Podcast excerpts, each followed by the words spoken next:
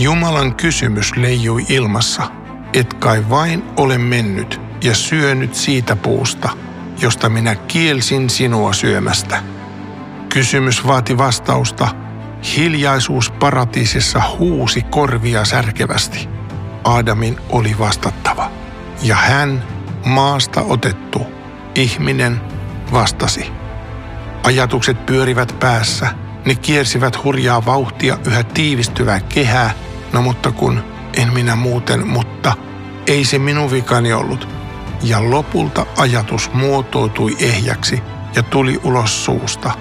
Sanat pääsivät ilmoille ja ne osoittivat syyllistä, mutta yllätys, eivät Adamia itseään. Adam löysi nopeasti toisen, joka oikeastaan olikin syypää hänen rikokseensa. Nainen, jonka sinä minulle annoit, hän antoi hedelmän ja minä söin. Aadamin sanoissa kuului syytös, en minä muuten olisi, mutta kun tuo nainen. Ja syytös syvenee. Kuka oikeastaan onkaan perimmiltään syyllinen? Kuka tuon naisen Aadamille antoi? Nainen, jonka sinä annoit minulle kumppaniksi. Sinä annoit. Sinä. Sinä. Sinä. Näin Adam kääntää syyn Jumalan niskoille. Jumala ei käy riitelemään Adamin kanssa. Ei ole syytä riidellä, koska totuutta ei tarvitse perustella.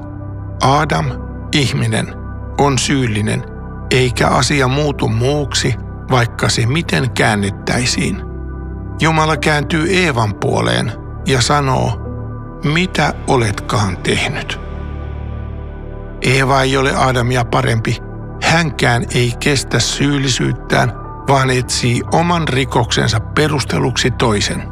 Käärme petti minut ja minä söin. Käärmeeltä Jumala ei kysy enää mitään. Jumalan ei tarvitse kysyä, sillä hän tuntee käärmeen ennestään.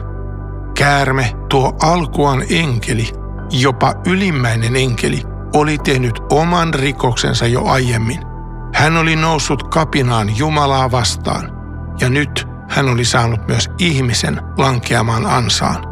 Ihmisestä oli tullut kapinallinen. Jumala julisti tuomion, mutta siihen kätkeytyy samalla viesti, joka kertoi, miten pahasti käärme oli laskenut väärin. Koska tämän teit, sinä olet kirottu, joudut matelemaan vatsallasi ja syömään maan tomua. Ja minä julistan sodan sinun ja naisen välille, sinun sukusi ja hänen sukunsa välille. Ihminen on kerran vielä iskevä sinun pääsi murskaksi, ja sinä tulet iskemään häntä kantapäähän. Ihmisen suvusta tulisi nousemaan yksi, joka kerran vielä nousisi käärmettä vastaan. Ja vaikka käärme tulee iskemään tuota sankaria vastaan kuolettavasti, tämä ihmisen jälkeläinen, ihmisen poika, kuitenkin murskaa käärmeen pään.